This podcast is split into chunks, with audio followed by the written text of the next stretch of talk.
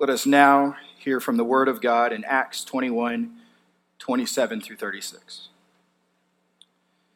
When the seven days were almost completed, the Jews from Asia, seeing him in the temple, stirred up the whole crowd and laid hands on him, crying out, Men of Israel, help!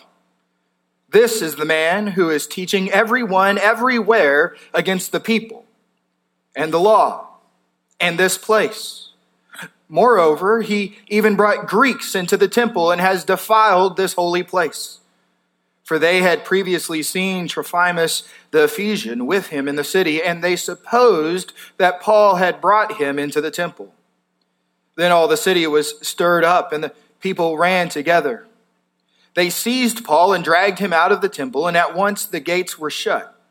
And as they were seeking to kill him, word came to the tribune of the cohort that all Jerusalem was in confusion.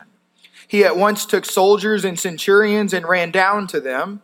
And when they saw the tribune and the soldiers, they stopped beating Paul. Then the tribune came up and arrested him and ordered him to be bound with two chains. He inquired who he was and what he had done. Some in the crowd were shouting one thing, some another, and as he could not learn the facts because of the uproar, he ordered him to be brought into the barracks. And when he came to the steps, he was actually carried by the soldiers because of the violence of the crowd. For the mob of the people followed, crying out, Away with him! Here ends the reading of God's holy word. Let us go to God in prayer. O holy God, May the words of my mouth and the meditations of all of our hearts be acceptable in your sight, O God, our rock and our Redeemer.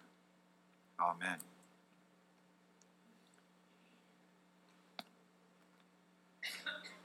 Before Paul came to be arrested in Jerusalem, he was on his third missionary journey. And then it was there in Corinth that he had made the decision to return back with an offering for the poor Jewish Christians, to return there with this gift, to return with other Gentile Christians from the churches in Asia and Europe, to unify the church and to bring them together.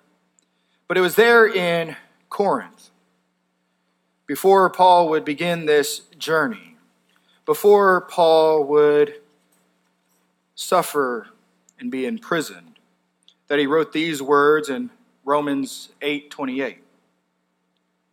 He said, "And we know that for those who love God, all things work together for good, for those who are called according to his purpose." Paul writes these letters to the Roman church. And then he begins his journey to Jerusalem, where he is told by the Holy Spirit he will suffer afflictions and imprisonment, where he is confronted by friends and acquaintances in the faith not to go, where he is prophesied to that he will be bound by his hands and his feet and taken from the Jews and given over to the Gentiles for his arrest. And it should be of no surprise to any of us that that is exactly what happens in the scripture we read this morning. Paul was arrested. He'd spent some time in Jerusalem upon his arrival, enough seven days for him to complete a Nazarite vow. And he was there for the time of Pentecost, the celebration, the festival of the weeks which comes 50 days after Passover, which is the festival that celebrates the first fruits of the wheat harvest. But it was also a festival at Pentecost, meaning 50 days. 50 days after Passover is when the Jewish people celebrated that Moses got the law. And so Josephus, a historian during that time, notes that Jerusalem would fill during these festivals with about 2 million people from all over. And here, two million people in the city, and Paul arrives with other Gentile Christians with money. He does a Nazarite vow, and there he is in the synagogue. And we see mob mentality take over Men of Israel, help. This man is teaching everyone everywhere against the people. There's a claim he was anti Semitic. Paul, Jewish Christian. There's a claim that he was teaching against the law. There in the festival in which they're celebrating the law that they received by way of Moses, there could be no such bigger blasphemy other than they said he also taught against God. And in this part of Scripture, where Paul is arrested, where Paul is known for his words, Paul speaks none. There's no cries out from Paul, there's no attempts to run and save his own life. Paul was what appears to us surrounded by an uncontrollable situation where chaos was the rule. But we remember Paul's words that God works all things together for the good of those who love him and who are called according to his purpose.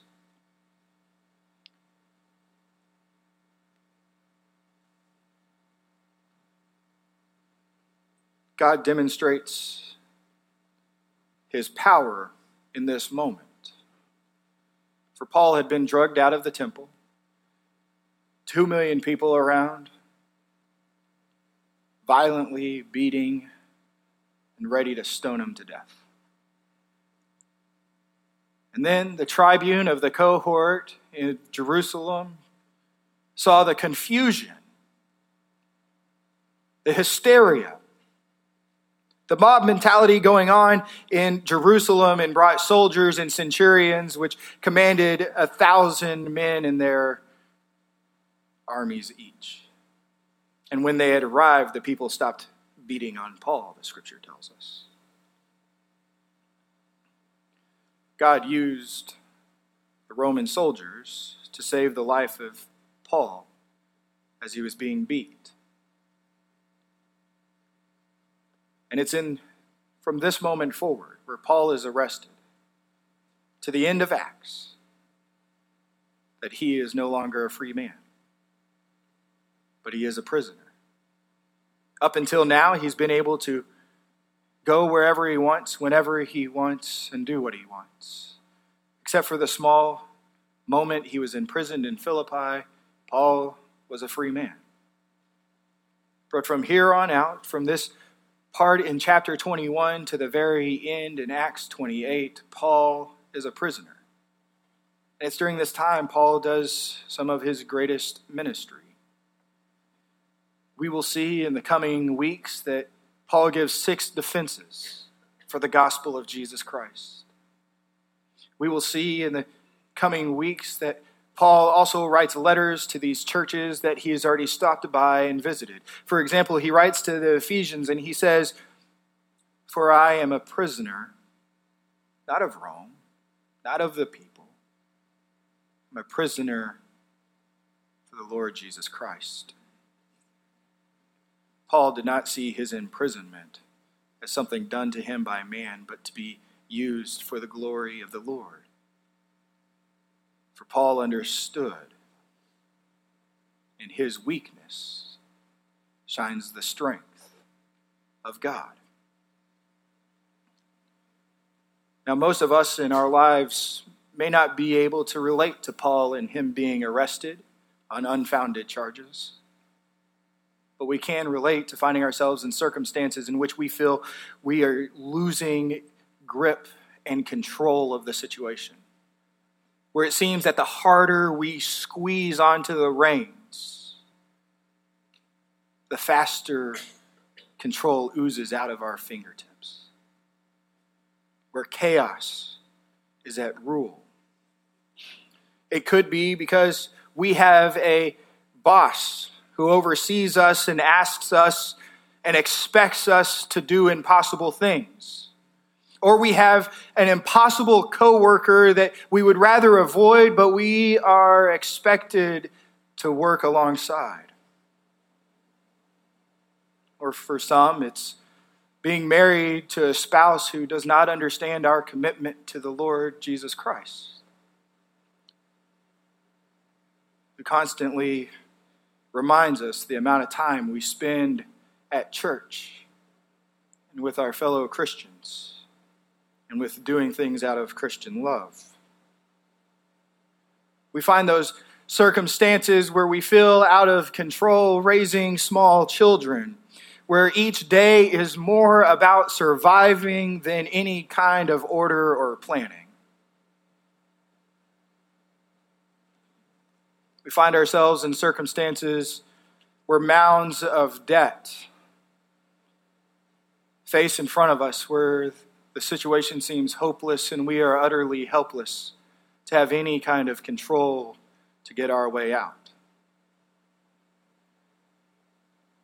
For others, they find the uncontrollable circumstance of the volatility of the markets, the confusion and the anxiousness that goes around with coming to the decision am I going to be able to retire or am I going to be able to stay retired?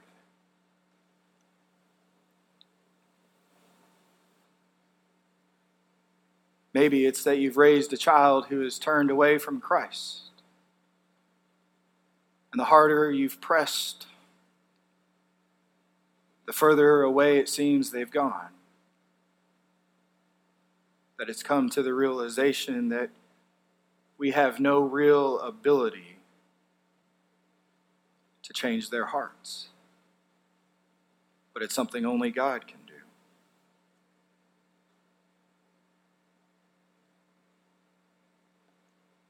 Or it's a circumstance surrounding our health. Serious condition has befallen us or a loved one,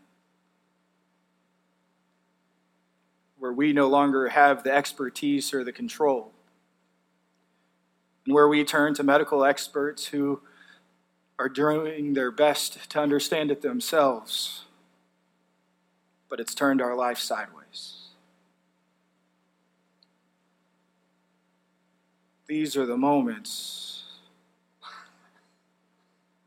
where we can find ourselves in a state of being out of control, where chaos is the rule, much like at Paul's arrest.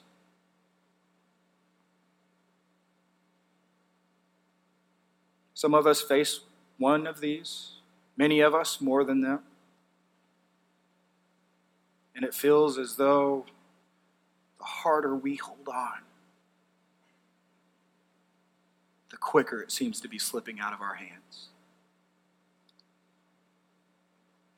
We're losing control and don't know what to do. So we work harder. We try harder. But what Paul does is he lets it all go. He lets it all go to God. For he knew this was the will of God. He didn't know exactly how it would occur, the amount of violence and suffering he would be attacked with, or the vicious lies that would slander his name in Jerusalem.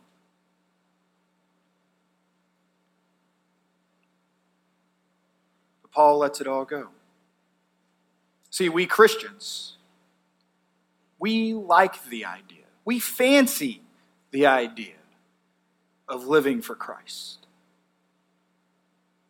However, we want it to do it in as controlled of an environment as possible, with little to no surprises and trials that are light and easy.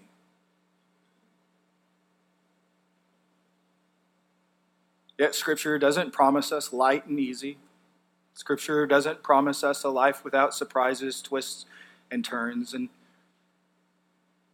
God never tells us we are in control of our own destiny. Rather, the Lord Jesus Christ reminds us that we will suffer for his name's sake.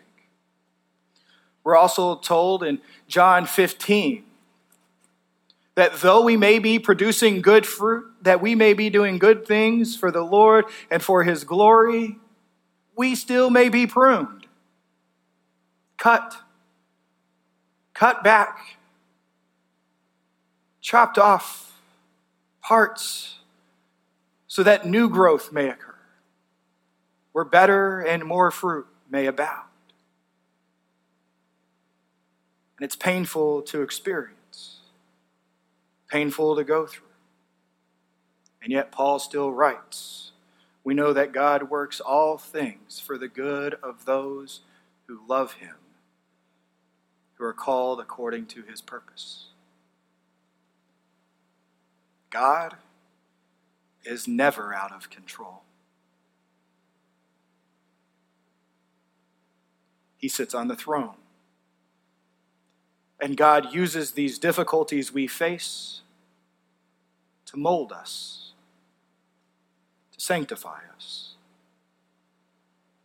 And what we see in Paul isn't a resistance to save himself, but we see complete submission, utter humility to the will of God. That he doesn't attempt to make this go away by himself, for he knew it was coming. He fully relies on God. And throughout history, we even see it in Scripture the ability to fully trust in God with everything in our lives often does not incur until we reach a point where we believe we absolutely have no way to solve it ourselves. That oftentimes our turn to God and trust in Him is only after we have exhausted all of our own abilities. And it's in those times when we realize how out of control we are, how much chaos is swirling around us, that God wants us to learn that it is when we are weak he is strong. It's the very truth we teach our kids from the moment they're in the cradle. We sing it as lullabies, we sing it as a day song. Oftentimes, for Christians, it's one of the first songs our kids learn. Jesus loves me, this I know, for the Bible tells me so. Little ones to him belong for they are weak, but he is strong. Paul writes in his second letter to the Corinthians these words So to keep me from becoming conceited, Paul apparently has an ego problem. So to keep me from being becoming conceited because of the surpassing greatness of the revelations, a thorn was given to me in the flesh, a messenger of Satan to harass me to keep me from becoming conceited. Three times I pleaded with the Lord about this, that it should leave me. But he said to me, My grace is sufficient for you, for my power is made perfect in weakness. Therefore, I will boast all the more gladly of my weaknesses, so that the power of Christ may rest upon me. For the sake of Christ, then, I am content with weakness, insults, hardships persecutions, and calamities. For when I am weak, then I am strong. And we recall Paul's letters and all the boasting he did in himself, going around telling other Christians that he is the chief among all sinners, that he is one of the worst orators to live on this earth that he is as surprised as any that anyone heard anything from the mumbling he called preaching.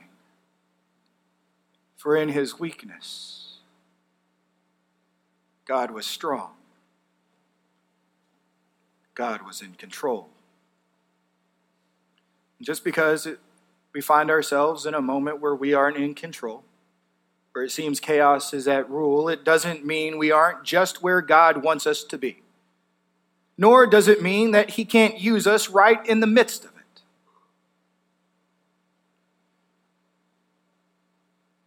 But first, he wants us to let go of our own efforts,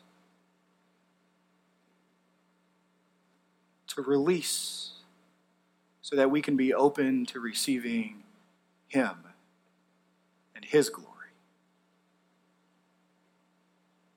So, as we travel through the rest of Acts with Paul as a prisoner, he gives those six defenses. He doesn't give those defenses so that he could be set free and let go from imprisonment.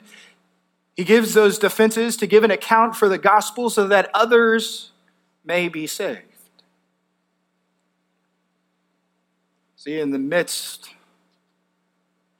of what we see as an out of control, chaotic situation, Paul was content. He was content because his hope was in Christ. His treasures were of things in heaven and not of this earth. And he knew with all certainty that God is the one who's in control of the circumstances of our lives. For he is on the throne, and he works all things together for the good for those who love him. And I ask that you remember that as we go through the rest of Acts and we see that our expectation of good and what God means as good are radically different sometimes. For the good he's working through Paul does not leave to Paul being freed from prison but it leads to his execution. And yet, Paul says his grace was sufficient for him. Amen.